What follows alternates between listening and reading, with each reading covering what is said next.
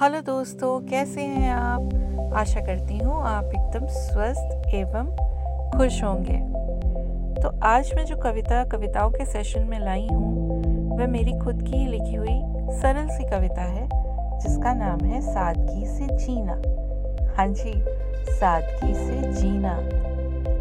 जानते हैं, आजकल सबसे मुश्किल है सादगी से जीना। सीधे साधे इंसान को तो बेवकूफ़ समझा जाता है।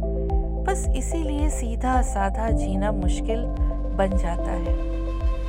मुश्किल तो तब होती है जब अपने ही सीधेपन का फ़ायदा उठाते हैं। आजकल लोग कहते हैं, जनाब, ये तो जमाने का तकाजा है जो समाज ने बांधा है। सीधे साधे को टेढ़ी लात मारी जाती है और टेढ़े को आजकल सीधा सलाम है। मेहनत करने वाला सूखी रोटी खाता है और चोरी करने वाला माला माल है। यही इस ज़माने का हाल है। इसीलिए सादगी से जीना बड़ा महँगा है जनाब, क्योंकि सादगी की कीमत कहाँ इस ज़माने ने जानी है? सादगी को तो इस ज़माने ने बेवकूफ़ी ही मानी है। होप सो आपको ये पॉडकास्ट बहुत अच्छा लगा होगा। Thank you so much for listening